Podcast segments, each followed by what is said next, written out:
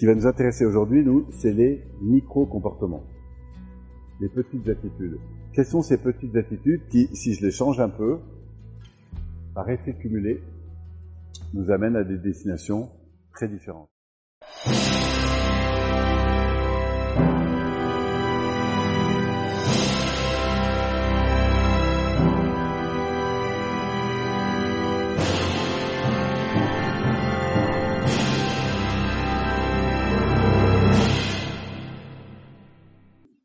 Alors qu'est-ce qu'on va faire aujourd'hui? Eh ben, Fort du travail sur les valeurs que vous avez mis au jour hier, puisqu'on s'est boosté dans le système de valeurs, ça c'est très important pour l'installer, en fait, le, vivre véritablement, c'est plus en faire une idée, mais en faire une expérience. On va prendre chacune des valeurs, et puis on va aller s'interroger sur les comportements, ici, qui sont en écart parfois avec la valeur. D'accord? Et alors l'idée, c'est pas de tout changer, c'est de mettre le coup euh, de tournevis au bon endroit. Ça m'amène toujours à cette euh, histoire, c'est Eric Berne, hein, qui est le fondateur de l'analyse transactionnelle, qui raconte ça. Vous connaissez cette histoire, c'est un, un, bateau, il y a 2500 personnes à bord, et puis euh, au moment de prendre la mer, le bateau est plein, et au moment de prendre la mer, impossible, les machines s'arrêtent, impossible de les remettre en route.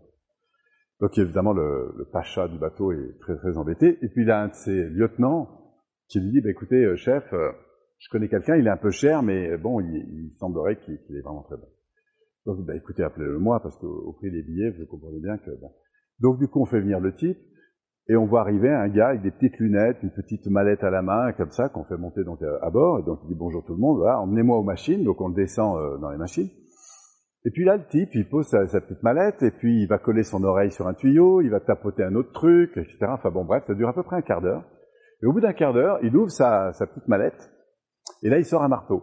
Et à un endroit très précis, il met un grand coup de marteau. Et puis, il remet le marteau euh, dans sa mallette. Euh, Est-ce que vous voulez dire tenter le, truc? Donc, euh, tout se remet en route. Alors, tout le monde est très, très surpris, on est très content. L'intervention a duré 20 minutes. On le ramène sur le quai, et une demi-heure après, enfin, le bateau peut reprendre la mer. Et donc, le, le pacha le, le remercie, il dit, écoutez, envoyez-moi votre, votre facture. Euh, je n'y manquerai pas, monsieur. Enfin bon, voilà.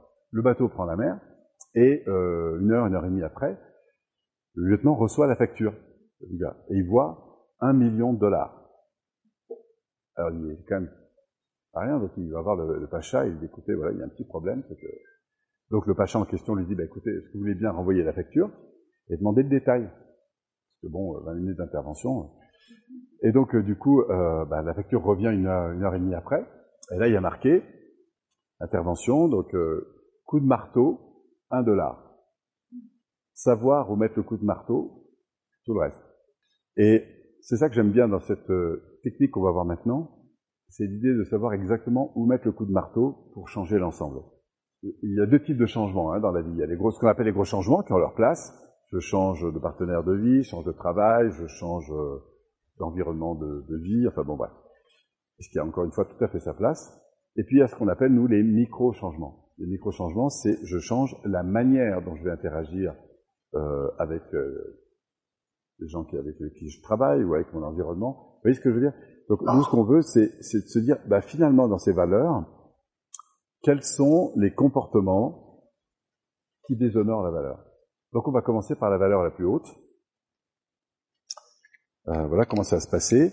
On va aller chercher, on va se rebrancher sur les valeurs, d'accord? Et puis après, je vais faire émerger la valeur la plus forte, et je vais demander, vous allez voir comment, à la personne de me dire, tiens, dans sa vie, aujourd'hui, dans les semaines, les mois qui, viennent de se passer, en ce moment, y a-t-il des comportements, et si oui, lesquels, qui viennent déshonorer ça? Et ce qui est très important dans cet exercice, c'est d'absolument sortir de toute culpabilité. Et on va voir d'ailleurs que parfois, il faut tirer un peu sur le fil pour sortir la personne de la culpabilité. Pour, parce qu'on va voir que la culpabilité, c'est l'essence même qui va engendrer plus de difficultés. Est-ce que vous sentez cette mécanique? À la personne qui, fait des mauvaises choses pour elle mais qui s'en plaint ensuite, elle envoie dans son niveau préconscient et inconscient, au fond, des marques d'attention négatives. Donc le, c'est entre le conscient et l'inconscient, dit autrement la tête, hein, qui, fait un peu le cavalier, et euh, l'inconscient le cheval.